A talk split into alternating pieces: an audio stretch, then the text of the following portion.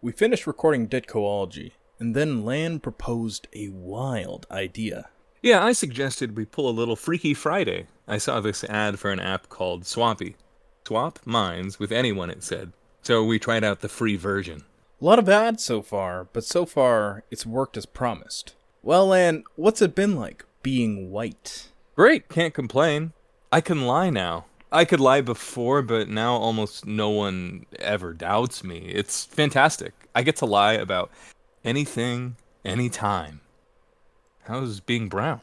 I feel a sense of place in the world. My connection to my family is so much stronger. You know, that goes for both my immediate and extended family. You know, not to say it's all peachy all the time, but I feel this new sense of belonging. So you're really enjoying the Switch? God, no, I miss lying. I'm reversing the switch.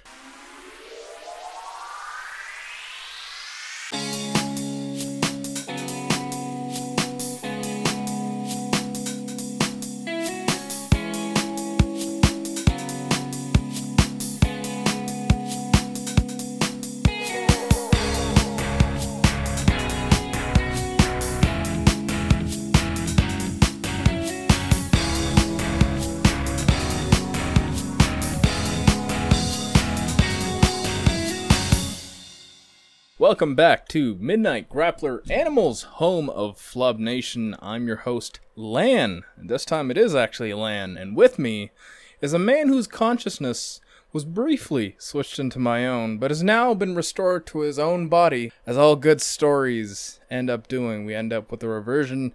It's Salt and Bank. Woo! I'm back in my own body. I'm white again.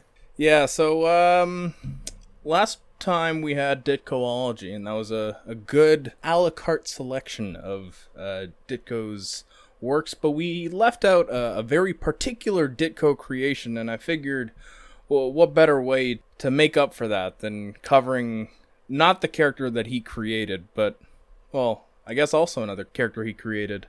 Long story short, it's been 10 years since Superior Spider Man came out. And it seems that no one's learned any lessons from it. So uh, I figured I would put Salt through uh, the trials of reading Superior Spider Man just to get an idea for how the discourse has and hasn't changed uh, in the 10 years since. Salt, uh, I sprung this on you, and then you sprung an even wilder thing on me. Uh, can you please tell the class uh, about your experience with Spider-Man, or lack thereof, I should say? Yeah, I hadn't read uh, almost any Spider-Man uh, before this. I, yeah, I, I remember I had something. I took a chance on it in like 2012. CBR or somebody said the book is at its best yet, and I, it was so forgettable. The the one issue I bought, like I, I, I didn't do it again. There there are- there are a couple random things from the 80s and 90s I've read. Um, I think the one that really stuck with me was um, Bernie Wrightson's Spider-Man Hooky. Do you know that one? Mm, yeah, I do. But that's more just because I love Bernie Wrightson. Right. But I know I've never really been a, a monthly Spider-Man reader, so th- this was a fucking trip. Yeah, you gotta hand in your cred, man. After this one, we've been we've been parading around for o- over half a year now. You know, I'm a fraud. everyone thought you were a savant of comics, and it turns out that you're No, not. so- I've I've been saying on almost every episode I don't read comics, and people need to pay attention. Actually, listen to uh. me. The Venom one was so reader hostile, and even though there was a lot of continuity stuff to unpack here, I, I actually was able to keep up with everything pretty well. I, I didn't have to go to Wikipedia even once. Oh, nice. That's actually uh, really good. Yeah. You know, this is not only uh, a trial for me in that this is me revisiting Superior Spider-Man after I think I said seven years the last time we talked about this. Uh, but for you, it's the trial of experiencing it the way that someone in 2013 would have been experiencing it, essentially. Right, right, and it, it's uh, like a 2013 person too, like more offline since I can't see Dan Slott's Twitter even before I got banned. I'm still keeping my streak strong of not having been blocked by by Dan Slott. Yeah, you got to keep Uh, that going. I got to keep that going at least until I also inevitably get banned off of Twitter. We we do have some housekeeping I want to Ooh, address before we get in. Um, shout out to new Patreon subscriber Jeffrey B. Glad to have you here. Yes, Hope you stick thank around. You. Thank you. Also, shout out to all of you. Big team effort. Couldn't have done it without you. We crossed 1,000 listens for Holy all crap! of our shows. Yeah. That's Pretty that's cool. huge. Yeah. Now, if we can it's only huge. do now, if we can do a thousand listens per episode, that would be fantastic. So that. tell your That is you. Yes, that's your challenge, listener. Get on it. That's your trial. Everyone's going through a trial this time. Mm-hmm. Mm-hmm. And also, breaking news, folks. Uh, Miss Marvel is back, and she's more mutant than ever. Two months ago, she died, and now she's not dead, and she's a mutant now. Could you believe it, guys? Could you believe it, folks? Could you believe it? Women, children, non-binary people. Could Yeah. you believe that this character that died in, in a Big Two comic came back within uh, not even three months? Steve Ditko made the mistake of lecturing people about objectivism when he should have lectured people about object permanence. See what I did there? Oh, yeah. Yeah, the uh, revolving door of death in comics has struck once again and surprising absolutely no one except for, I don't know, Spider Man fans, I guess. Uh, yeah, she's back now as a mutant. Uh, by the time we're recording this episode, uh, it's already been teased, and well, the mini series where she comes back as a mutant has been announced. And by the time the public hears this episode, the resurrection probably would have happened at the Hellfire Gala. Yeah, you can't keep, you can't keep a character dead if they're joining a cinematic universe. Just just can't allow that. It's almost as though this entire thing was planned for the release of The Marvels out this November, folks. Who knows? who, who knows if we're actually going to see it no- this November? Yeah, We don't I- know. Speaking of strikes, I want to play for the dear listeners at home a real good, uh, a, a real feel good segment. Have you Mm. have you heard this? Ron Perlman's uh, comments. Yes, I have. They're Yeah. fantastic. Listen to me, motherfucker. There's a lot of ways to lose your house. Some of it is financial, some of it is karma, and some of it is just figuring out who the fuck said that. And we know who said that. And where he fucking lives. There's a lot of ways to lose your house. You wish that on people. You wish that families starve while you're making 27 fucking million dollars a year for creating nothing? Be careful, motherfucker. Be really careful. Because that's the kind of shit that stirs shit up. Thank you, Ron. Uh, Thank you, so Ron. true, King. Thank you for going off. Shall we dive into Superior Spider-Man? Sure. So this is, if you've read the title correctly, this is the first part. So we're not actually covering the entirety of the run. We have more to say. We have so much to say that there's a sicko's cut of this episode just for this episode, and we'll still have more to say on top of that. So this is part one. For part one, we've read Amazing Spider-Man number 600, number 698. 699. I made the mistake of reading 699.1. We'll get into that very briefly. Uh, Oh, no. 700, and then the first 16 issues of Superior Spider-Man. Ten of which I was able to read legally, thanks to the libraries. Good old libraries. Shout out libraries. Okay, so picture things around October 2012. Spider Comics uh, had been in a weird place in the lead up to Superior. Uh, it needed a proper return to form. And uh, the return to form we got was in the form of uh, Spider Man getting killed off and getting replaced by Doc Ock in the body of Spider Man. Let's get into it.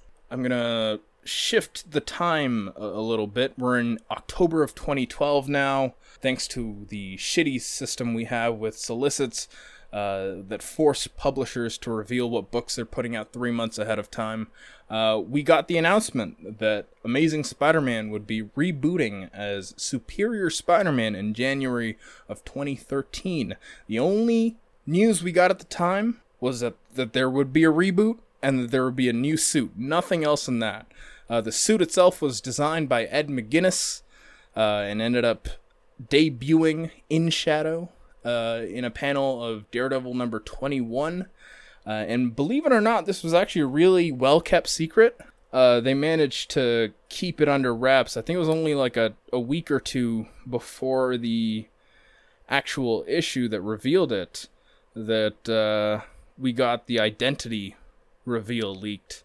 Before that, there was a very brief period of speculation, which was actually exacerbated by Slott himself. Salt, do you want to read this tweet that Dan Slott put up very briefly and then deleted? At Ryan Stegman. Think we need a patch on page 19. There's a thing Miguel can do with his eyes. I'll send you reference. DM me back when you get this.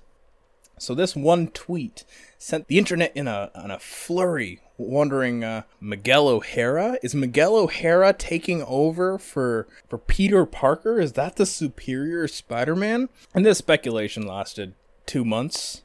Um, other speculation, of course, was Doc Ock because by that point the Dying Wish arc had started with Amazing Spider-Man number six ninety eight, and then Boxing Day 2012 happened, and Amazing Spider Man number 700 came out. It was a big moment. It was so big that it received national coverage, uh, much in the same way that Ultimate Spider Man's death had received national coverage uh, just a year prior, but this time it was being covered by places like USA Today. Uh, we also had The Hollywood Reporter, NPR, E News, The Telegraph, CNN, and uh, you know all the all the comic sites that usually cover this shit. So this was a very very big moment. January 9th, a new era began with Superior Spider-Man number 1.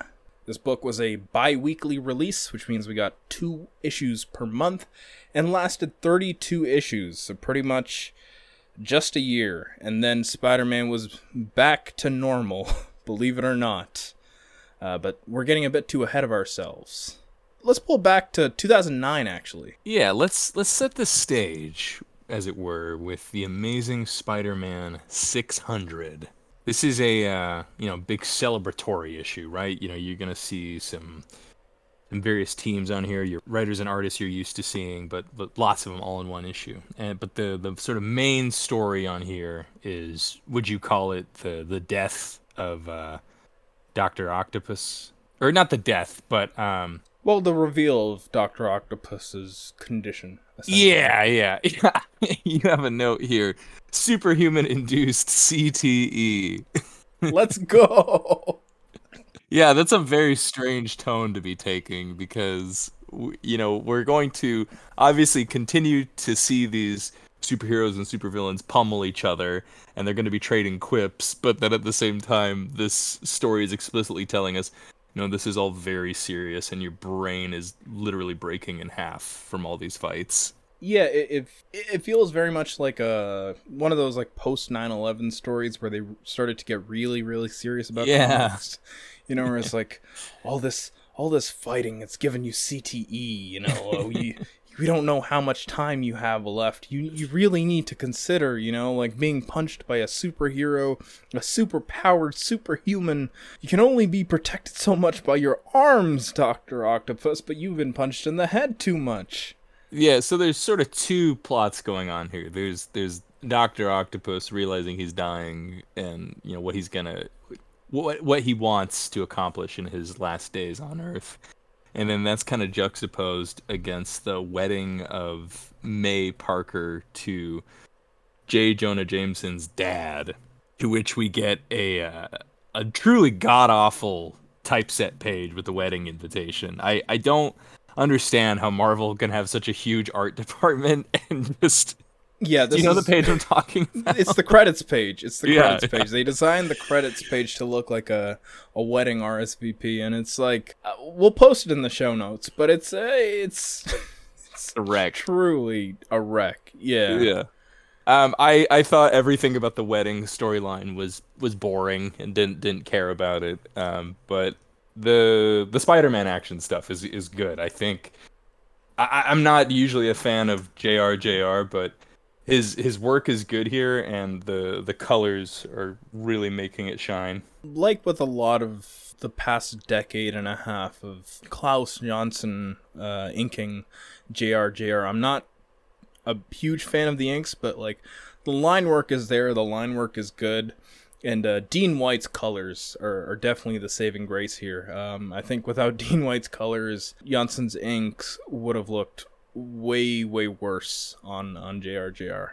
Yeah, the textured gradients are really cool and add a lot of drama to some otherwise mm-hmm. simpler panels. Mm-hmm. But yeah, we get like some flashbacks to to like the original fight with Doctor Octopus versus Spider Man and Human Torch's involvement.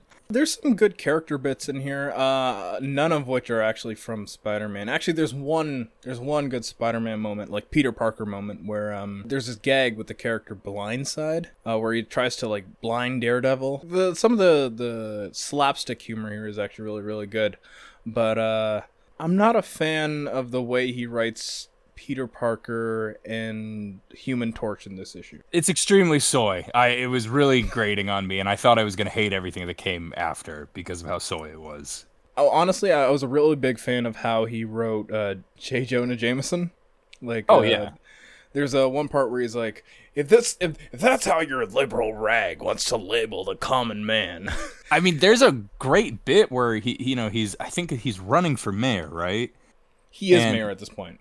Yeah, yeah, but he, he's he is, yeah. he's giving these press conferences, and I was like, damn, okay, Slott is like just echoing a lot of the the Trump stuff. But this is years before Trump announced candidacy. Slott is really prescient with a lot of stuff. Like later on, yeah. there's a bit where in in the main Superior Spider-Man run, there's a bit where he actually gets to the the titter stuff. Solid ten years before Musk covered up the W on the side of the Twitter building. Wow. Dan Slott already had him beat to titter. I really only have one note about this issue, and it's it's how it relates to what comes later. But is there anything else you want to add to this?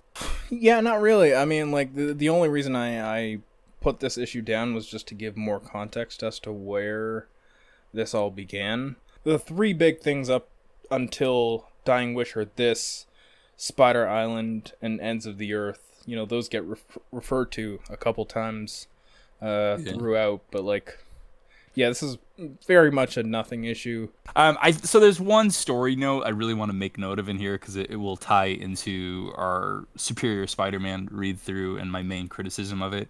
Mm-hmm. Uh, so this story has Doctor Octopus taking over the city with advanced technology. His I his sort of grand scheme is he's going to use his advanced mechanization to make the city run much better than any sort of government official ever could. And of course, Spider-Man is out to to stop him with the assistance of his friends like the Human Torch and such. Right. Uh, to to undo Doctor Octopus's plans when they sneak into his lair, Spider-Man somehow finds this advanced technological helmet. It has some kind of radio control that allows him to overwhelm and overpower the signal of Doctor Octopus. So Spider-Man puts on the helmet, and then boom, undoes Doctor Octopus's signal. That is portrayed to be as it is. There are no wrinkles to that. There are no side effects or, or anything else going on there. And I, I, I think that's really key for for what happens between now and 98 issues later. Yeah, yeah. Like you said, uh, there isn't really much of an issue with it here. Like if it weren't for the implications of what happens again 98 issues later. Yeah, yeah, thank you. It it works great for here. Yeah. Um should we get into 698 now that we've Yeah, let's fast forward 698 issues. Uh we're now in 2012. So 3 years have passed, 98 issues have passed, and we're now in Dying Wish. Um definitely our weakest artist of the bunch. I don't want to say anything too mean, but this is not the same quality I'm expecting later in the series. Yeah, you're talking about Richard Elson and Antonio yeah. Fabela. I don't think I had as strong a reaction as you did, but I think my main complaint here is that it feels very, very clean and way too corporate, which is like a horrible match for Spider Man. Like, when you look at all the other artists that we're going to be talking about today, and then you look back at this, this feels like something that you would. This feels like something that you would get out of a like a, a subway tie-in comic. That's exactly Yeah. the vibe, and I don't want to be too mean. I don't. I haven't seen the artist's other work, but it just feels like mismatched for what we're doing, like you said. Yeah, and uh, actually, I'll get into that with 699.1 because he also illustrates that. But um, yeah, it's like a far cry from that too. So it's it's- it's really weird. But the art is, I think, is my biggest issue with this. The art is actually not my biggest issue. I, I Really, the writing Okay. here, I think, really stinks. I'm not gonna hate on Slott as much of as much as his like obsessive fanboys, but there's a panel here that really upsets me, and I we gotta kind of synopsize the issue. H- how would you synopsize this this issue? Uh, it's Spider-Man having the best day ever. That's that's pretty much That's what it. it is. And if you're wondering, wait, what's the catch? Uh, we'll we'll get to that. Yeah, uh, he's saying he's have he's having the best day ever, and you slowly see the more he's talking to people, the the stranger he's acting, and you you realize by the time he gets the call, right? He gets this call. Doctor Octopus has a dying request. He- He's whatever he's got, the CTE is terminal. He's he's gonna die any second. He's acting up. My CTE acting up. he's having a CTE flare up. you should uh you should go talk to him. And then it becomes readily apparent that something's up and it's revealed that Dr. Octopus has already transferred his his consciousness into Peter Parker's body. and the Peter Parker that we had been following for the past issue was not actually Peter Parker. It was Otto Octavius in the Right. body of Peter Parker. Yeah, this is a two-way switch, right? So the dying Doctor Octopus is the Peter Parker consciousness in that body, and so him saying Peter Parker over and over is him, you know, remembering who he is while also calling for his body to come back to him. It, it, it actually makes more sense in the story. Yeah. The the thing that didn't work for me is is this panel where Doctor Octopus says, "I'm Peter Parker," right? The the the Peter Parker in Doctor Octopus's body. And then the Doctor Octopus in Peter Parker's body says, Not anymore, Spider Man. From now on, I am Peter Parker. I have all of your memories. I know everything you knew. I have your life and everything that comes with it. And you are now Otto Octavius, with what little time you have left, trapped in that broken body, brought about by years of your brutal beatings. And like a good magician, I shall not reveal my secrets. You will die, never knowing how I performed my last and greatest trick. And would you believe what happens next next issue, folks? And the magician gives up his trick, right? And I, I that's what really annoyed me. I think just from a writing perspective, that doesn't work. It, it's it's like you can do a really satisfying explanation of how they switched minds, or you can just say, "Don't worry about it. I just figured out a way to do it." Yeah, I think he- both are good options. Yeah, but I don't think he really does either. He says, "I'm not going to Yeah. tell you." It's like, okay, so it's kind of a cop out, but you know what? You're running with it. That's fine. But then the explanation we get later is, I think, the worst explanation possible. Yeah, for me, I think this issue works in a vacuum. Like the twist is very good in a vacuum. You know, like just with how it plays on on you being forced to recontextualize what you had read for everything up until that point. Uh, but then, yeah, like that's what comes after that uh, really starts souring this. Yeah, I, I will amend my statement. I think if this was how, if this is what we are running with, this would be a great issue. Yeah, but i in that context, it doesn't work. yeah. So then I'm totally lost with all these point ones. Is there a point one or something I'm missing here? No, that's oh. after six ninety nine. So we'll, we'll we'll go into six ninety nine. All right, so yeah, 698 ends with I've got better things to do with the rest of my life, and that's Doctor Octopus as Spider Man being like, "Fuck you! I just watched my own body die. I'm gonna go ahead." So, wh- where could this be going next? If if you're just reading for the first time, 699. What what the hell happens here? Well, first and foremost, the art gets better. I guess that's uh, that's one thing to, to note. We've yeah, got Ramos uh, is good. yeah Humberto Ramos, uh, Victor Olazaba, yeah, this is where things really stop working for me. hey, me too. Oh wow, What a thunk. what a thunk. Yeah. Uh, yeah. Uh, I think my biggest issue with specifically the way that Peter Parker uh, is visualizing Otto or reacting to Otto, it takes a really long time for Slott to actually learn how to work with that. Uh, so, like, here we have, you know, Peter visualizing the worst that could happen with uh, Otto and his body in it. I, I don't want to say, like, cuck shit, but, like, it. We'll get into that with Superior Spider Man proper. Uh, yeah, uh, there are some good moments in here. I think, like, Peter getting to visualize Otto's big moments is a good moment. I think, you know, having that sort of broken mirror aspect uh, was always a good juxtaposition.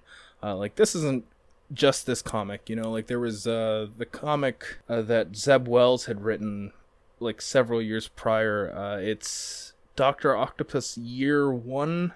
I want to say that's the title.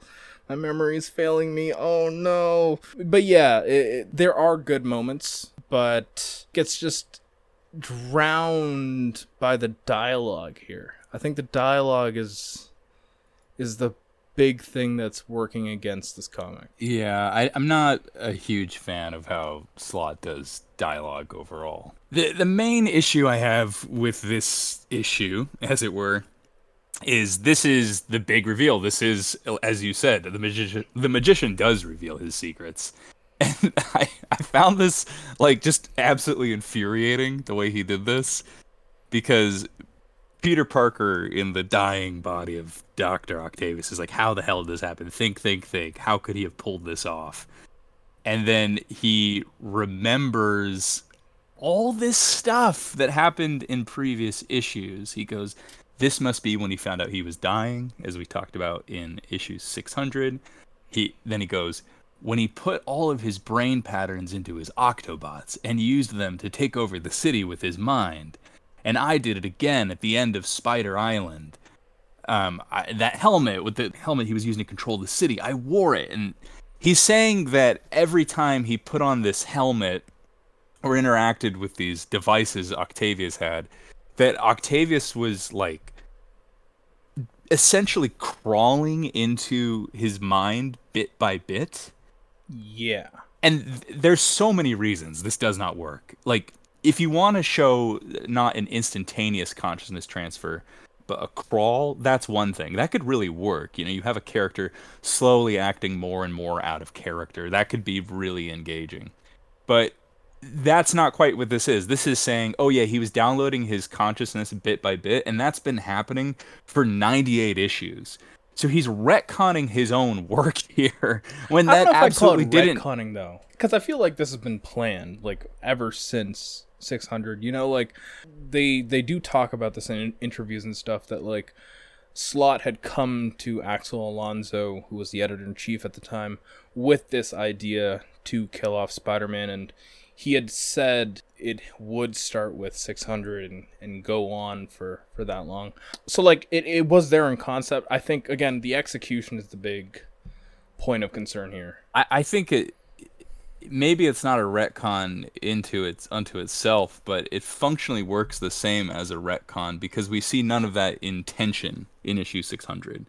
Right. If we had if we had gotten a panel of Peter acting a little out of character and someone's noticing, oh, that's really or strange. even like a, a like a single panel where something feels wrong you know like right uh, right right then that would feel that that would feel right that would make sense i guess Right. with with all of this it's just like why bother to say this has been going on for 98 issues uh, i mean obviously it's to get you to buy those fucking books but storytelling wise it would make much more sense for octavius to have flipped some kind of switch right uh that's Yeah. that's about my, my biggest criticism for these books. Uh, the rest I think is pretty good, but I, I just couldn't believe how, how messy he did this. yeah i think again it's another case where there are two options you know like either the gradual thing from that one moment or just a quick flip switch um right before you know like the, the events of this comic and he doesn't go for either one Yeah. And I think he should have just settled on it being either a gradual thing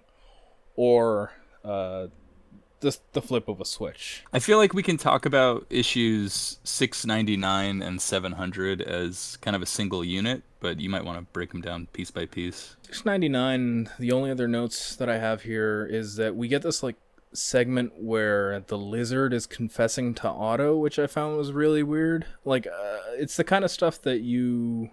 It's the kind of stuff that would probably work better in another comic, but it feels like they just lobbed it in here because they had nowhere else to put it. Um, so I felt that was like very out of place.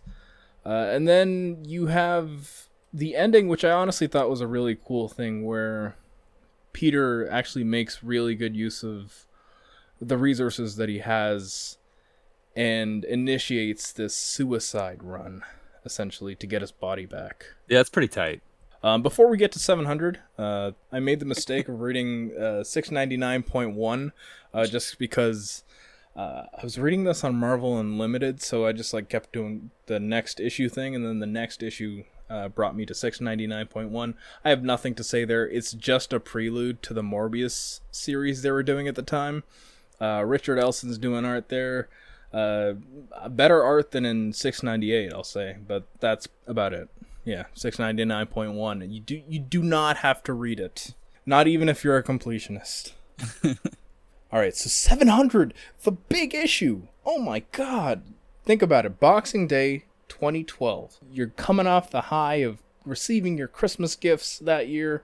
I don't remember what I got for Christmas that year, but uh, just, uh, I'm sure it was something good. Uh, and you go into your comic shop. You, you go in and and you're like, "Hey, what's this? A big anniversary issue. What could possibly be happening here?" You open the cover, and the first thing you're greeted with is the title "Suicide Run."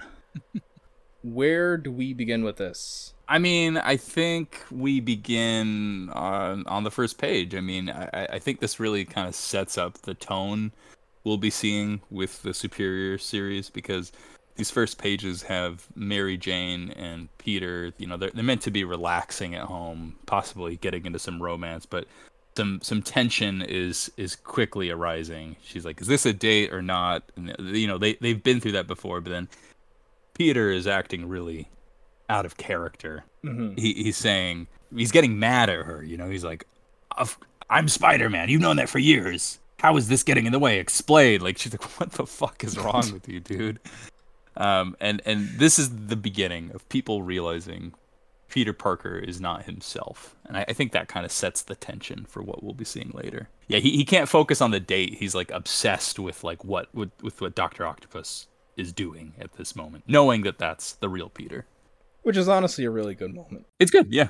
There's there's more to say about the the whole MJ of it all, but we'll we'll get into that with the uh, main series. I, I didn't mention this when we were doing 699, but uh, Ramos's design for Octavius here, fantastic.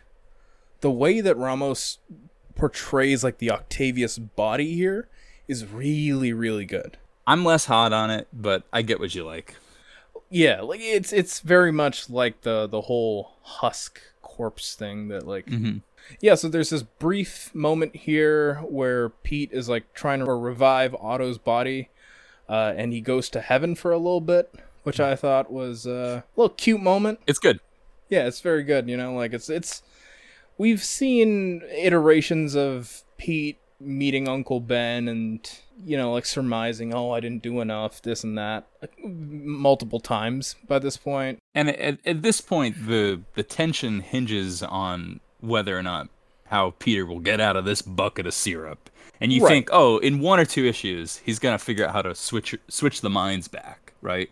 So the fact that that is spoiler not the case, I think makes these these scenes all the more tragic.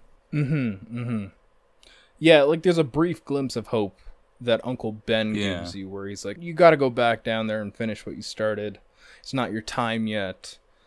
Um some good character bits here. There's uh, again, uh, there's another Jonah bit here where he says, uh, "The press parasites the lot of them." Miss Grant uh, says back to him, "Jonah, you used to be part of the press." And then Jonah replies with, "Back when it was a bastion of integrity, Mrs. Grant." I do like how Slott writes Jameson a lot of the time. Yeah, both The- Jamesons. Honestly, I think he he writes really well. Yeah, put making them a sort of hawk and a dove, if you will. Whoa! Objective is JJJ. The art, I like. I keep having to bring up the art here because the art truly is fantastic. Uh, like Otto, pretty much ripping uh Scorpion's jaw clean off. So that tight. segment was so tight. There's a segment where Peter is showing Otto like flashes of his life through the lens of Otto's body, like putting Otto in these moments and it's colored so so well the line work there is fantastic the art here really is good i know ramos doesn't have his fans and for a while i think i, I that was me but then i got smart. You grew, got- you I learned, grew you changed. I, I changed and I'm, I'm a i'm a true ramos head now I Um, think w- one thing I really want to give Ramos props to here is there's heavy blacks throughout this series, Mm-hmm. which, which you know, sort of define the look you're expecting. But then when we get to the flashback segments, the the heavy blacks are almost they're actually entirely gone. Even when a character is wearing all black, you're gonna Yeah. see some type of hatching. And yeah the hatch a- work here is fantastic yeah, the the hatching kicks ass, and there's a different coloring technique here. I don't know who the colorist is off the top of my head, but my point is when we see Octavius experiencing these flashbacks, uh, it's it's a really nice contrast. Uh, It's just a good looking book. yeah Um, but yeah, this ends with you know they finally clash. The suicide run that Peter was leading with the villains catches up to Octavius, and then it it doesn't work, uh, which is you know a bit surprising if you don't know where it's going. And but then Peter's sort of last gambit is to transfer the the full depth of his consciousness to Octavius, and Octavius in that hatched sequence we were talking about experiences all of Peter's most heart wrenching moments, which is a catalyst for Octavius to develop a sort of a, morality, if you will. uh this doesn't work for me I well, That's fair. It doesn't really work for me either. maybe this is like a bit too much of a nitpick here, but like, had Otto just been avoiding these memories up until now? Like, Right. again, we know from previous issues that he had access to all of Peter's memories. Uh, and it only just now occurred to him that that these memories were there too. We'll we'll be breaking down the these issues as we go. We're not going to be going as in depth because this is really important for setting the stage. But I, I that I have a similar criticism. Like I think like I, I found that Slott did not explore the the dynamic of, of being in someone else's mind as fully as he could have. I think there were a lot of interesting opportunities. He just zooms right past. Yeah. And I think, especially with the moral compass shift here, I think it could have been a much more gradual. Like, we do see a little bit of it where Otto in Peter's body is protecting Aunt May. Um, but, like, that's a one off thing. I feel like over the past two issues, there could have been more to to really push him towards that cliff before pushing him off the edge and sort of like having him reckon with what it actually means to be Spider-Man. Yes, Slott really lacks strong objectivist principles, which is why Mm, yeah, yeah, of course. but as you know a, a, uh pro randian podcast. Yes, of course. but I, I think he, he does suffer in the opposite direction where everything's a little too relativistic if if that's a word. Like the nypd is portrayed as good and noble. They're the good guys. They're spider-man's friends but then in other scenes we have characters calling out you know police violence police brutality and and that's never really reckoned with it's just kind of hey here i need the cops to be good guys here i need the cops to be bad guys does that does that make sense Yeah, like when Otto is going up against them, it's very much like an ACAB sort of approach. You know, like Otto is very vehemently anti-cop. I've noted here that uh, that makes him a truly superior Spider-Man. yes. But uh but yeah Slott i think his not to say that he's ambivalent but it, it really is a matter of convenience insofar as how the police actually play into stories like these. Yeah, I, I I agree with that, and I I like that word convenience because I think we can extend that to anyone's morality in this book. Like the villains too. Like sometimes these villains are like terrifying and evil creeps, and then sometimes they have a shot at redemption, and it's like Yeah. it's very hard to make it both. And he kind of has. I mean, that's. I feel way. like with villains in particular, that's uh, a thing that comics in general had really started to grapple with around that time. But I feel like we can just launch a whole other episode based on that, just whole Yeah. villain redemption thing.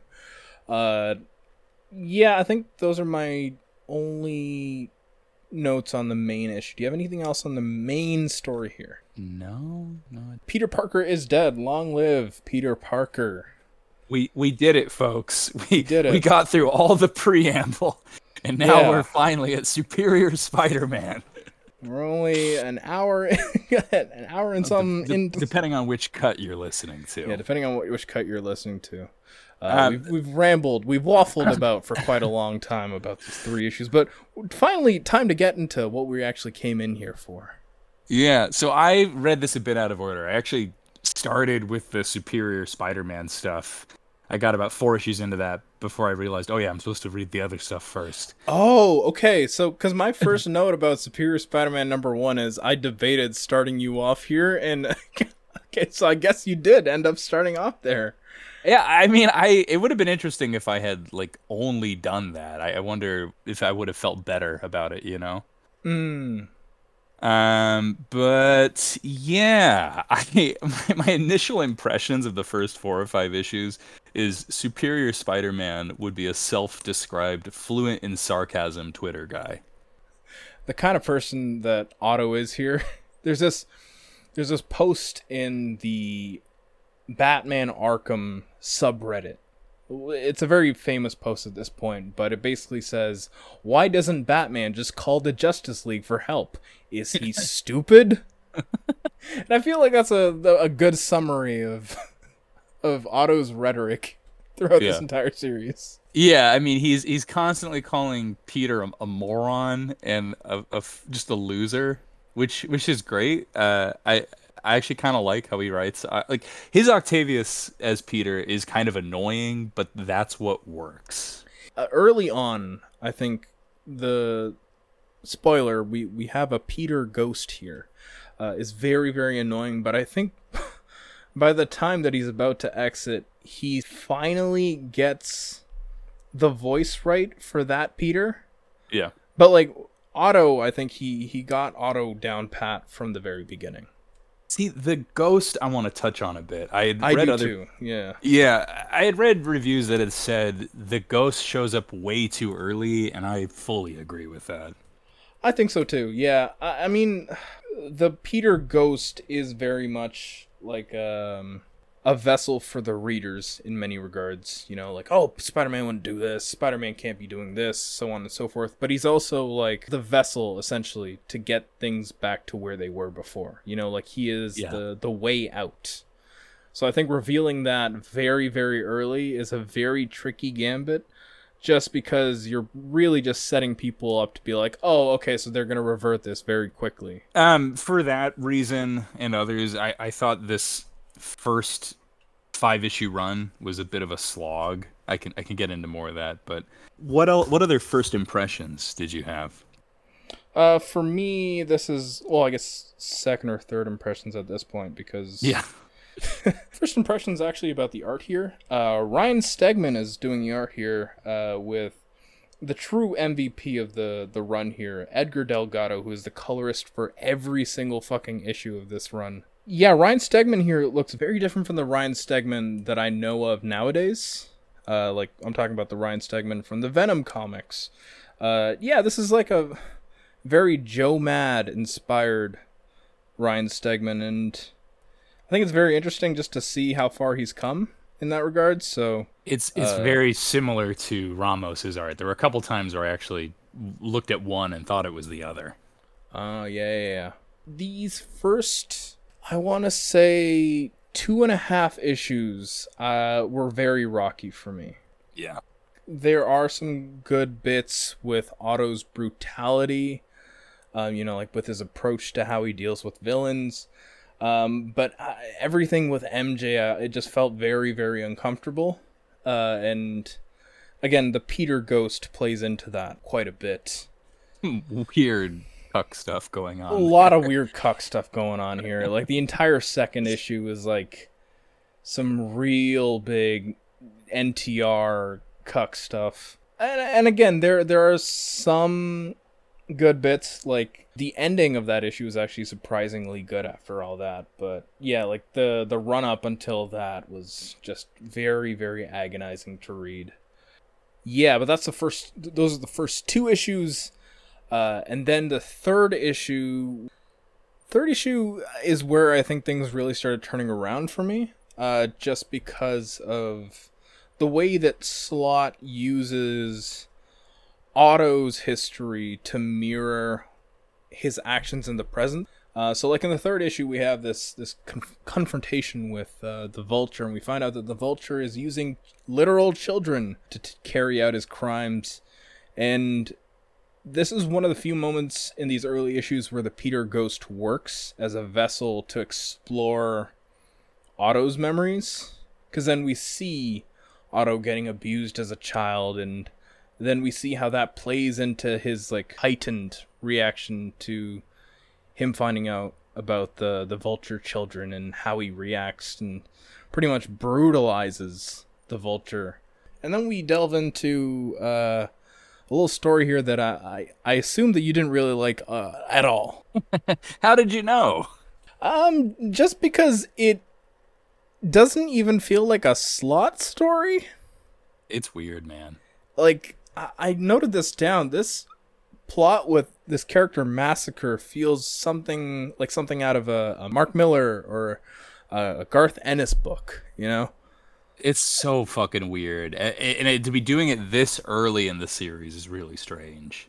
Yeah. I mean, I th- so there's a dynamic here that I, I really want to talk about with with this, especially with the early MJ stuff. Is this starting with issue four is where we really see how violent this can get. I mean, uh, of course there was violent stuff earlier, but it's going to get much darker and violent here. I think it's really a missed opportunity too that Slott go or it says something about Slott that, Slott goes so deep into the, the the dark violence, but only kind of flirts with the sex stuff. Like I'm not saying I want to see Doc Ock as Peter railing MJ. I think that would be weird and disturbing. and there's also just the discourse around that, you know, like I can only imagine. and this is something that's existed for for many many decades, you know, just Yeah, the yeah. ethics of someone possessing someone else's body and Sure. There is something you could do for the way he's like even just his perceptions, right? There is a lot of I mean, we're not in the Murphy verse, right? So we can actually like see what characters are thinking. And yeah. and and the fact that like he's in like Peter Parker, the the the modern Peter Parker, not the the original one, but this era Peter Parker is a hot, successful guy. I mean, successful enough that you know he's got a place, he's got a job. Yeah, he's an Um, Avenger. Right, right. There, there's something he could be doing with that, with his, with uh, Ock's self-image, right, and like playing with this idea of h- how he he's seeing people and people he sexually desires. Like you, you'd had some incel notes, and and there is a little bit of that in here, but it's it's interesting that he he doesn't really know what to do with that. Versus, especially the body switch too you know like just the Right. psychology of of moving from again a, a fat body to a physically fit super powered body you know like the psychology of how that affects and again we're, we're, we're recording this i think a week or two after that whole thing with uh, jonah hill and his own insecurities and he could have done that here you know like that's a great comparison. He's no longer in a spot where he feels this sort of shame about his body, but then he externalizes this previous shame as either misogyny, insecurity, and other regards, right? Like there there are so many spots to do that here, and Slott doesn't seem interested in doing that. I, I could I completely agree, and I, I I wonder if it's coming out of a place of like fear, like maybe he just he's he doesn't really want to tempt discourse people, or you know, I I dare don't. say I, I don't think it's that. Uh, No, no, I no. What I really think it is is it's it's Slott's own inability to write that well. I mean, my sort of biggest criticism of all of his writing I've experienced is he only writes superhero stuff. Like He's a I he's a good ideas guy. Like I'll, I'll Sure. give him that. He's really Yeah. really good at ideas. I've been saying this for years. Like I, I think there should have been a point where they moved him strictly to a plotter or like a an editor, sort of someone who feeds the ideas and works down the chain that way. But I think his execution is always the stuff that leaves things to be desired. Right. I mean, it's you know, if you take Fraction for example, like Fraction has worked in lots of other genres. I'm not even a Fraction fanboy, but if we're talking about like younger writers who can write in different tones and styles, like they're going to have life experiences and stuff writing genres and styles that are are more than just superhero and then that can inform your superhero stories to have more nuance and character. Right. But yeah, massacre. I this just feels like such tonal whiplash. I mean, what what what what do you think? Uh, Jesus fuck. my, my entire reaction to, to Yeah, this art too. is is that picture of the guy with the hands behind his head. Just what the fuck. Um, Slott goes buck wild here. There's a part where Otto just lets cops be cannon fodder for massacre while he saves people. There's the whole bit with like him attempting I guess it's like political commentary where like massacre is offering the CEO to essentially wear the logo of her competitor uh, while he goes and kills people in an effort to drive down her competitor's sales. It's so fucking weird that the logo is. I mean, it's weird for multiple reasons, but it's it's stranger still that the logo is the '90s Marvel logo. Oh my god, yeah. Did you miss that? Yeah, I completely missed that on this read through. Holy shit. I, I could not figure out like is it i mean it's probably just oh oh that that'd be clever but it's like do you know what you're saying here like it's really fucking weird man Yeah, again, it's the, the type of shit that you would see in a Mark Millar comic. yeah that's that's the vibe yeah and then i it felt very discoursey to me. Like i, I avoid a lot of this discourse uh, but it, when he you know executes massacre it was like oh should superheroes kill or not? Like that's meant to be a discourse moment right? Right, yeah. yeah. The, yeah these first five issues were a slog for me. I think I, I'm a bit less down on these first five issues than you are, but it definitely is the weakest of these 16 issues that we've read for this run. yeah just i want to mention Camuncoli real quick he's he's Mm. great he Yeah, he's, he's is all really this good on this. Uh, we have D- John Dell inking, and again, Delgado is still coloring. Uh, I really liked Comic interpretation of the Peter Ghost. Like, yeah it's very wispy Yeah, Stegman's was very, you know, like uh, it, it's just Peter with different colors essentially, but like Camuncoli and Ramos too really take a, a sort of vision-esque approach to the way that they're handling the character. You know, like Ramos is going for a more liquidy sort of approach, whereas Camuncoli is going for a more gaseous, wispy, like you said, uh, approach to how he's rendering the characters. Also, the way that all three of the artists here are doing the suit is fantastic, especially with the eyes. Camuncoli's eyes might be my favorite because he makes the circles really small it's very creepy Yeah, yeah. but I know they're all great at the suit. I mean, that's not to put the other ones down. They're they're all they're all at their their heights here. But yeah, issues six through ten. Six through ten. Wow, we. Uh, actually, let's do six through nine because I think Sure. that's the the real the, the real arc here. So we have Spider-Man getting pranked, and he, he doesn't take to the prank very well. He brutalizes these two prank villains, Screwball and Jester. This issue is a nice reminder of how simple the internet was back in 2013. you know, that was such a big fail. You know, just the the titter gag is in this issue. It's funny that we go from this really dark serial killer thing to then like, ah, the internet is innocent. Like the internet's just like jokes and japes. yeah, it's like, oh, Screwball and Jester, they're like the smosh of Earth 616. uh, and then, of course, you know, obviously it does get darker at the end, but uh, yeah, I, I, I think this is where the run really started to click for me. He's less of a caricature as this goes on. Yes. Um, like Yes. especially, I, I like the cardiac arc. It's Mhm. it- th- it's not doing anything exceptionally brilliant, but he is adding some depth to Doc Ock as Peter. Like Yeah, he- like especially with how he's reckoning for his previous actions. Like when you find out that, uh, you know, like the little girl is in that position because of what Otto Octavius did as Otto Octavius. Right. Yeah, that's like, and you know, of course, he sees cardiac as uh, as a foe, obviously.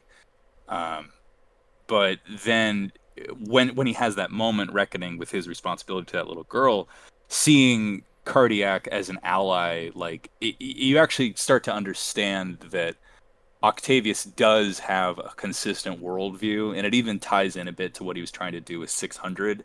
So I mean, it, it is th- there is something there finally, besides just like I am the law, right? Yeah. So it's good. Excellent gag from Slott and Ramos with Spider-Man in the Spider-Man suit wearing the the surgeon gear Oh, over the. Spider-Man suit. So That's- good.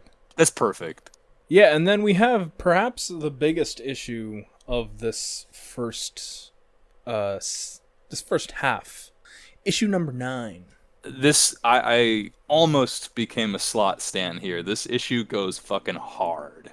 Because It's- it- when it's so when Stegman. You, yeah, it is Stegman back uh, back on art here.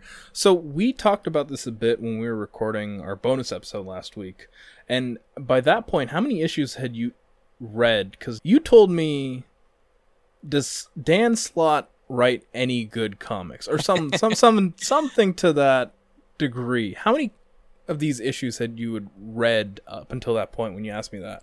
None. I didn't know. I didn't know he had it in him. I didn't know he had that dog in him. That that octopus in him. He's got that octopus in him. um, yeah, this really is the highlight of this first arc. Um, it's this sort of battle for for Peter's brain and body. You know, Yeah, it's Peter like the Ghost- Matrix. Yeah, Peter Ghost fights uh, Otto in the mind's eye. Yeah, and he's, he's like, I'm going in, and I always love a character saying, "I'm going in." It'll always work for me. so and good. you know, t- to to round out the Matrix allegory too, they're fighting in this like empty, rainy city. You know, I, I, I am saying Slott is is cooking here, but I, I don't know if this would have worked without someone as talented as Stegman. I mean, Stegman's action, oh, so spreads so good. Like that initial spread when yes, he enters and you've got like the clouds and the way he's doing the line work there is oh so good. It, yeah, it it fucking rules. Um, I would be very curious to see the actual scripts because this issue in particular, they're on a, a really synchronous wavelength, writer and artist. Well, you know he was Um, tweeting at him and then deleting his tweets as he did in the run up to this. Yes, Yeah. those very real tweets. Yeah, I it's just I, I was thinking a lot about your comments about how Tynan can't do a double page splash very well. Mm. and and just I, I think this is a good counterexample of how a, a writer who doesn't draw can work with someone who draws to and bring out the best in them. Yeah. I think also in a in a grander scheme, I feel like this is a far better battle for like the the identity, I guess, than there was in Spider-Man 700. It feels like this should have been the finale to Amazing Spider-Man 700. Yeah, But Yeah, uh, I that's mean, I'm glad we got it. You know, like I'm glad we we, we did end up getting it. But uh, my main point with this issue is that it feels like it's the most discourse pilled issue of this entire run so far. We'll get into more about the discourse pilled nature of this run later, but this feels very much like Slott addressing the comments from fans being like, "Oh, Peter Ghost is our way out. Oh, Peter Ghost is how we know that, you know, this won't be permanent." And you know, Slott looked at that and went, "All right, Fuck Yeah, Peter the- Ghost. Right, the last five or six pages is a little bit too much, like addressing the fans. You know, I was Mhm. getting to a point where just, you know, trying to appreciate the art, I'm like, how well would these panels work if I just ignore the text? So I would read the page first without the, the dialogue, and then I would read it again with the dialogue. And the the the dialogue is just so chunky in these last few pages. I, I think it really, like like you said, it's just so discourse pilled, and it, it kind of undercuts the more cerebral, like s- surreal nature of what was going on before. It's it's a debate. I don't want this to end with a debate. I want this to end with punching and kicking and blood. Uh, it ends. Uh, Peter Ghost is no more, and we finally get what we probably should have gotten uh, a bit earlier than this, with Otto finally being able to take the reins as the superior Spider-Man. It's just him and his mind now, and it's a new era beginning. And then we get issue ten, which was. Uh, I don't really have many notes on issue 10. It's still Stegman. He's he's got uh, Cam Smith helping him with inks this time. The only thing of note I have here is that the cops are defending Otto, which I found was like some really again, uh, when we're talking about convenience here, the cops defending a, a guy who's going around killing and brutalizing villains. Uh really conveniently uh, anti-cop. Uh, and then we also have Jay Jameson, a true anti-fash, arguing with his son, the objectivist J. Jonah Jameson.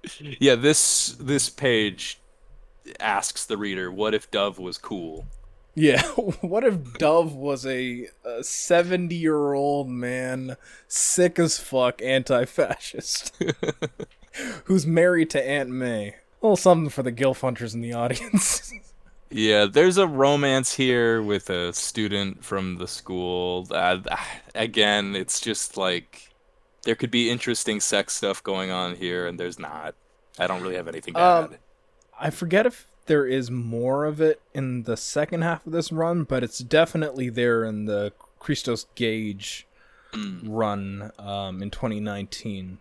It's just so- it's odd that we're getting like extremely graphic killings of you know both civilians and villains alike. Oh, yeah. and, and then the the most the romance gets notched up to is oh we kissed hee hee hee hee. I kissed on a counter. E. It's like what is this a who is this book for? Like what age group or is this really for? Uh, 14 year olds. It's I really guess. like, especially with these issues, Notoriously not horny 14 year olds. the, the, the core audience of Marvel Comics. um, yeah. Anything else about number 10? No. Let's go to 11. Let's go to 11. Uh, my first note here is, oh my god, guys, Christos Gage is here. We did it. Christos Gage is here. For those of you that have watched the Marvel 616 documentary, uh, at least it, while it was still on Disney Plus, if you haven't, you can only pirate it now thanks to tax cuts. Uh, sure hope we we get a fix for that with these strikes. So there's there was that one documentary about the writing process or the creation process of Iron Man 2020 where uh, Christos Gage essentially just comes in to save Dan Slott's ass with uh, the scripting on that book. Uh, I'm not saying it's the same situation here, but we have a shift where Slott is just plotting, and Christos Gage is doing the script for these next, uh, I think, three or four issues. Yeah. Uh, three issues, and then we have Camuncoli, uh, Del Delgado on art, and another name that I forgot to mention earlier, but Chris Eliopoulos has been lettering all these issues, and he's been doing great. You know, um, shout out letterers. I think this is some of Camuncoli's best action work with these Oh, fight yeah. scenes. Also the writing here the script work here is fantastic. There's one where there's a there's a bit again the, the j. Jonas jameson bits here are all so so good but there's a there's a bit where he's on the phone and you know he gets told tomorrow it will be all over. And then you know jameson replies with not for me. These three issues deal with the execution of Alistair Smith, otherwise known as the Spider Slayer, and this is honestly a really good focusing in on Otto and J. Jonah Jameson's relationship. Yeah, I mean, at first you think they're going to be really tight because they have this shared resentment of Spider-Man, and they are to an extent. But the the events of this issue show what a prick Otto is. Yeah, he... it really shifts like their relationship too. Because up until that point, Jonah's like very blasé about letting Spider-Man do what he wants, and then here we finally get something where the tables have, have really shifted on him. Yeah, he essentially starts to blackmail Joe uh, Jameson here, which is pretty tight. Yeah.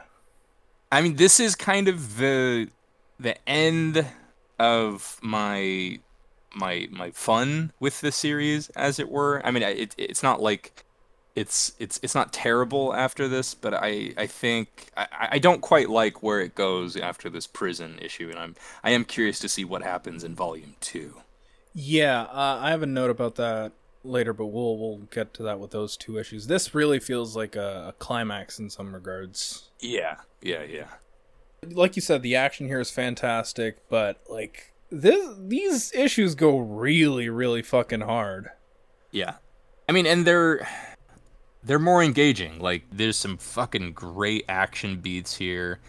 Um, you know, we've we've been calling out everybody who who's doing their their work. The you know writer artist colors um the, the to set this final action scene at sunset like when he has oh, to fight yeah. the the mecha zombified body of the spider slayer is good as hell um, oh and then him stunting on smith as smith is dying hard as fuck i'm sorry to the haters i'm sorry but him stunting on a dying man it's, it, it rocks it rocks there's a cool thing Slott does with his artists that start. I, I, meant to mention earlier. I think it starts around issue two or three. But uh, anytime there's a big fight, he really tears Spider-Man's suit up in different ways, mm-hmm. which is really sick. So in one issue, we saw the mouth get torn off. In another issue, the mask. I mean, in another issue, we saw the eyes of the mask get torn off. And in this one, we see you know part of the hair sticking out, and we see different parts of his arms sticking out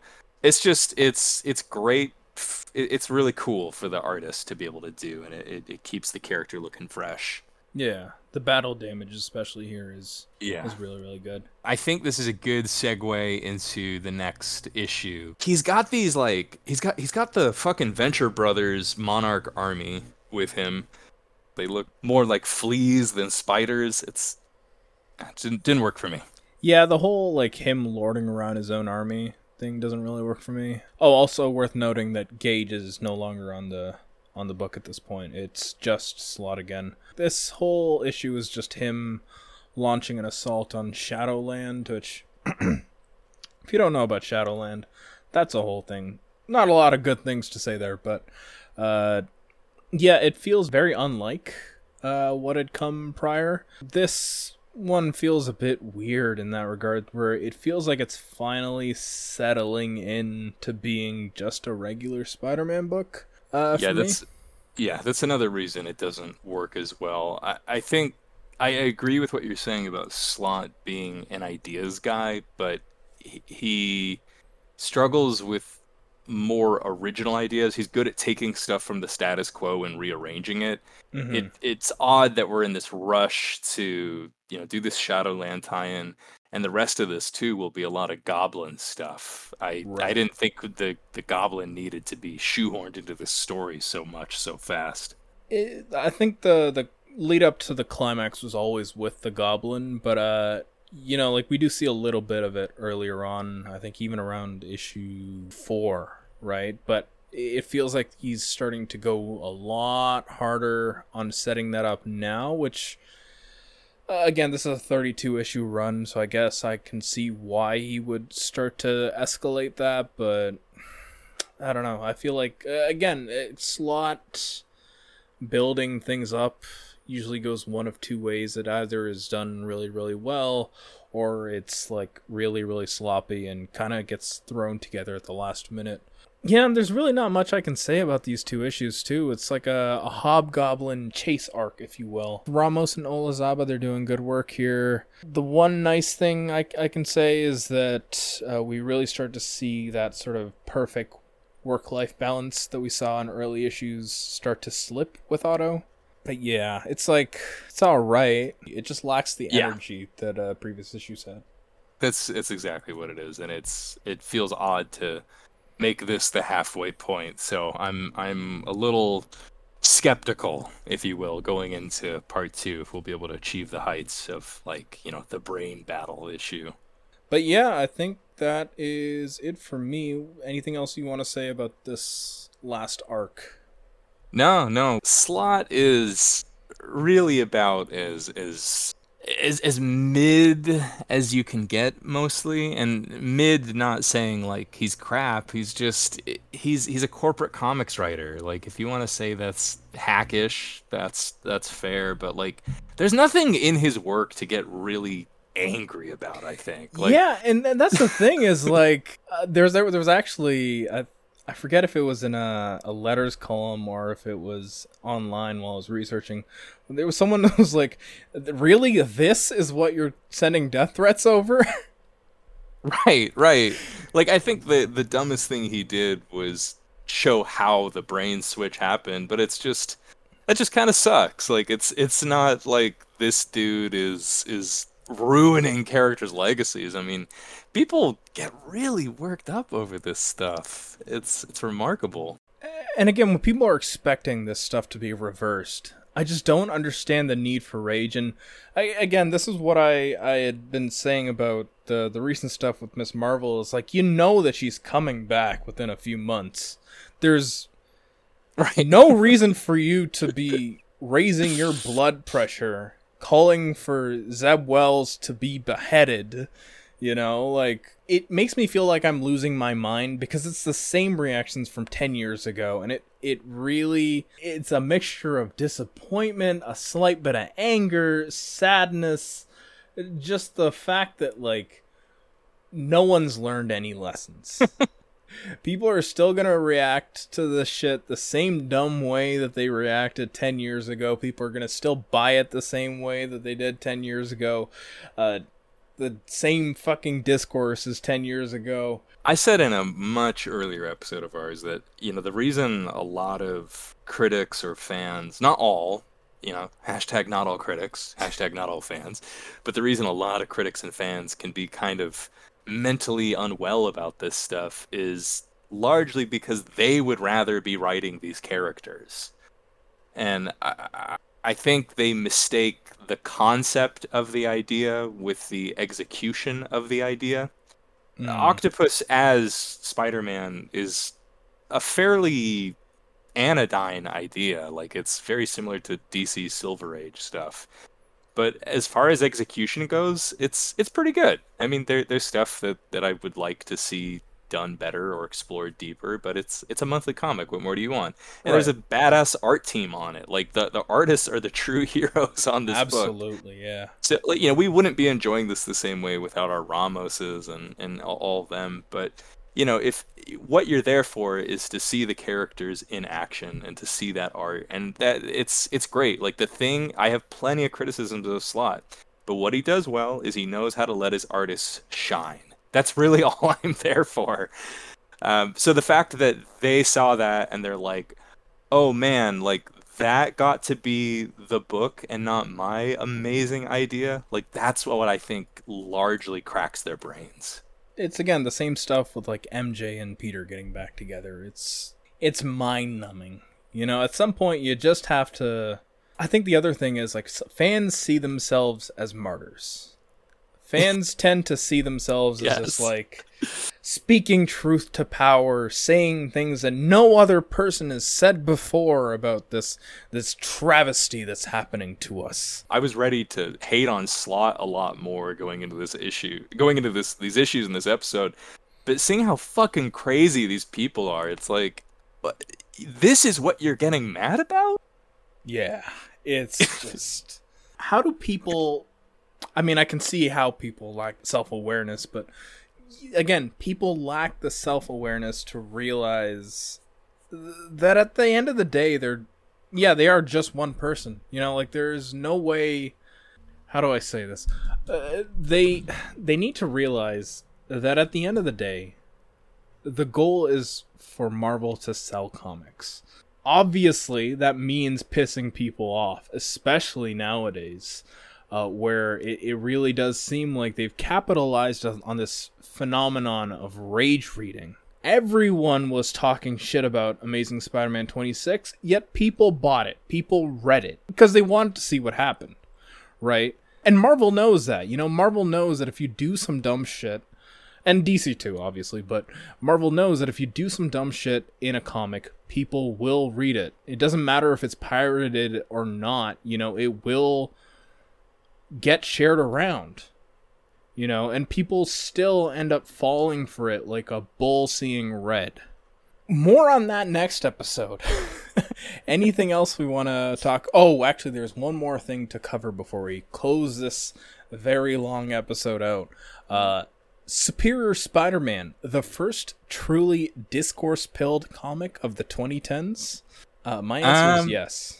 Yours? Yeah, I mean, uh, Yeah. yes, because we were going. I think we said this off the air uh, before we recorded, but I, I think it takes the the basic concept of Batman White Knight. What if a hero's arch villain got his shit together, and and does it way better? Um, that that is a very discoursey idea in a way. Um, when this book gets too discoursey, it's it's not good. But the the overall concept, I think, uses the discourse mostly to its advantage. Yeah, there are times even before number nine where Slott is trying to uh, preempt the discourse, like in issue three where he's re- reacting to Vulture using children, but then the Vulture goes, "Um, actually, what about those teenagers?" You know, like normally there's no reason to bring that up, but it feels like Slott knows that if he doesn't, then some jagoff on the internet is gonna do that. So Yeah. it really does feel like Slott is putting up those blockers early, for better or worse, insofar as how that affects the writing. The discourse pilled nature of this comic is on the sleeve. It's very, very apparent. I think, you know, like reading it back 10 years later, you can definitely see how this book altered Slott's mind in many ways. And yeah, I guess that's something for for part 2 to really start exploring. But uh Yeah. yeah, anything else to say about the discourse pilled nature of Superior Spider-Man? No, All right. Well, that is it for part one of Superior Spider Man. Part two is not coming out next week. It's probably not even coming out next month. Uh, we're actually going to take a, a while uh, to come back to part two because there's uh, a lot of stuff that we want to cover and research. Uh, and the other thing I want to wait for is for this Miss Marvel thing to finally come to a conclusion so we can actually talk a bit about that too. And so for part two, we're going to be talking about, of course, the back half of Superior Spider Man, but also things like the nature of superhero deaths and how they factor into speculation. You know, the idea of these canon events, uh, to drop some Spider Verse terminology here, and how that affects the half lives of new heroes, uh, and how to break the soap opera cycle of modern Big Two comics. Uh, and finally, also, how Superior Spider Man broke Slott and what Superior Spider Man meant for the nature of the closeness of fans and writers. Yeah, I'm not. I haven't been reading superhero comics regularly for a while, and I probably won't ever again. But I do think it's really fascinating how this serves as a, a lens or a prism, as it were, into understanding these issues. Because yeah, this this does dictate a lot of other pop culture as well. Yeah, it's it's weird that Superior Spider-Man is in some ways the most influential Big 2 comic of the past decade. It it really does expose a lot of the nature of direct market comics in a way that Yeah. few other comics do. Yeah, that was that was interesting. Well, let's uh, do our tastemakers grab bag then. Say, as you know, uh, on Midnight Grappler Animals, we have a little segment where we talk about stuff that we've been playing, reading, watching, uh, engaging with, uh, that you should probably check out too. Salt, what do you have for us this week? Actually, I have two. I realized I wanted to add one. Um, so I wa- I got the Criterion collection, the the, the, the streaming service. Uh, it's great, a lot of good stuff on there. It's just started to scratch the surface, but one of the first things I watched was the Heroic Trio. Have you seen this? Yes, the Johnny Yeah. To classic. Yes, it rocks. Uh, it's got young Michelle Yeoh, uh, a lot of other stars in it. It's very much riffing on Tim Burton Batman, but combining that with Hong Kong cop action movies. Uh, it rules. Uh, it just you need to see it if if you like action movies, if you like superhero movies, if you don't like superhero movies, especially, you need to watch this. Um, the other wreck is Dune. Uh, Dune. We've talked Which about Dune? Dune before. Uh, Dune the book, the very first book. I am about 10% through it, and I would usually re- wait to be farther into something before I recommended it. But we are fairly certain we are doing a Dune episode down the line. Yes. Uh, hopefully with some very exciting guests. Um, so I'm telling you now because I'm a slow reader. It's a it's a quick read but a long book if you catch my drift. If you if you want to be caught up on what we're talking about, I would recommend s- starting Dune. It's it's fucking sick. I I'm really enjoying it. Nice. Nice. And what do you recommend, Lan? So I've got three things this week, technically more if you if you granularize it. But the first thing I I want to recommend is uh, various Ultraman stuff. Uh, I figured that with the new season of Ultraman starting, um, well, having started uh, last week, but uh, I would get back into Ultraman because uh, Ultraman's one of those things where I've watched the original series, I've watched Ultra 7, but I haven't really engaged with any of the new generation stuff uh, aside from like a couple episodes. So I figured I'd start from the very beginning of the current uh, era of Ultraman, if you will, the new generation stuff with Ultraman Ginga. Uh, Ultraman Ginga, to sell it in one sentence, it is what if you try to save the entire franchise of Ultraman with 10 actors, two sets, and a bunch of suits that you found in a random warehouse that you didn't know you had access to. It's 11 episodes. Uh, it's really, really charming, and I can see how they managed to revive the entire franchise with that. After that, I watched uh, Ginga S, which is, uh, I mean, you can watch it if you want, but it's it's a pretty rote, uh, regular season of Ultraman. And then I'm currently watching Ultraman X, which has been pretty good so far. Uh, so that's that. But uh, the thing that I actually do want to recommend is uh, Ultraman Blazar. It's the current uh, season of Ultraman. At the time of this recording, it started two weeks ago. There's two episodes out right now. It's pretty good so far. And uh, if you have never watched Ultraman ever before, I think it's a really good jumping on spot. There's the Ultraman Festival here in San Francisco next weekend, so I'll probably be there checking out a few of the movies. Nice.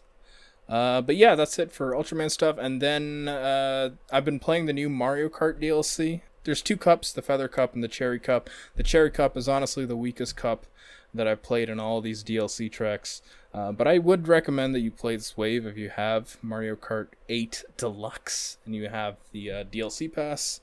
The final thing I have to recommend this week is Puyo Puyo Tetris. Do you know what Puyo Puyo is?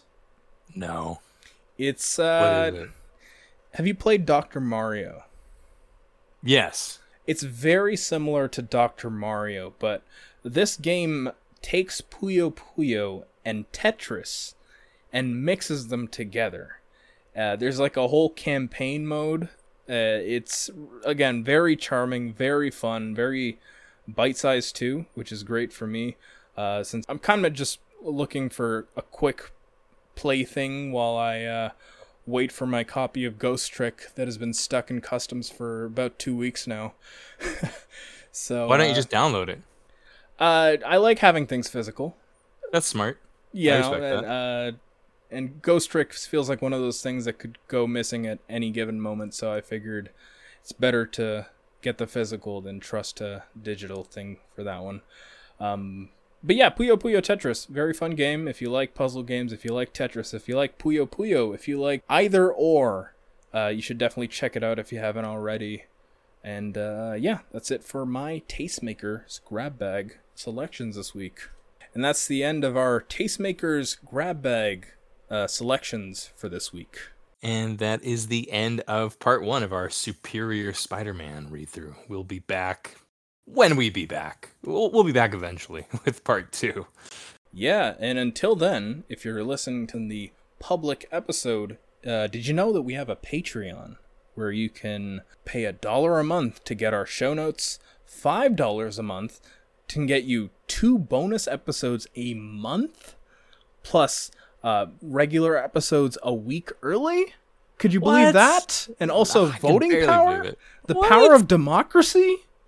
So, uh, palm if, if you like what we're doing and you want to support us, uh, please join our Patreon. But if you don't want to support us financially, which is fine, we don't take that personally, uh, please, on your podcast app of choice, uh, leave us a good review. Only a good review, though. If you have uh, comments or suggestions, uh, you can email us at our email, midnightgrappleranimals at gmail.com. But if, if you have nice things to say, please go on your favorite podcast app of choice and uh, leave us a good review so uh, we can reach more ears with our Yeah, uh, yeah. our I, I can get it started for you. It's like, oh wow, what an exciting show. These these guys might not be good at math, but they they do funny bits and they sound really handsome. Like, see, you could just write that. Yeah, yeah, that's that's a good one, especially the math bit there. If you have Twitter, you can follow just me. Uh, if you want to know why Salt doesn't have a Twitter, listen to our most recent bonus episode. But uh, you can follow me on Twitter at Lan Tweets, L A N T W E E T S. But if you're sorely in demand for for posts from Salt, uh, we're both now on Blue Sky, uh, a platform that already has its own problems, but hopefully will be fixed soon. Blue Sky devs, if you are somehow listening to this, fix your shit. Salt is Salt M Bank at bluesky.social, uh, S A L T M B A N K, and I am Lan Skeets at Blue Sky Social, uh, L A N S K E E T S. Uh, and uh, yeah, thanks again for listening. We hope you come back for part two and keep on grappling. Thanks.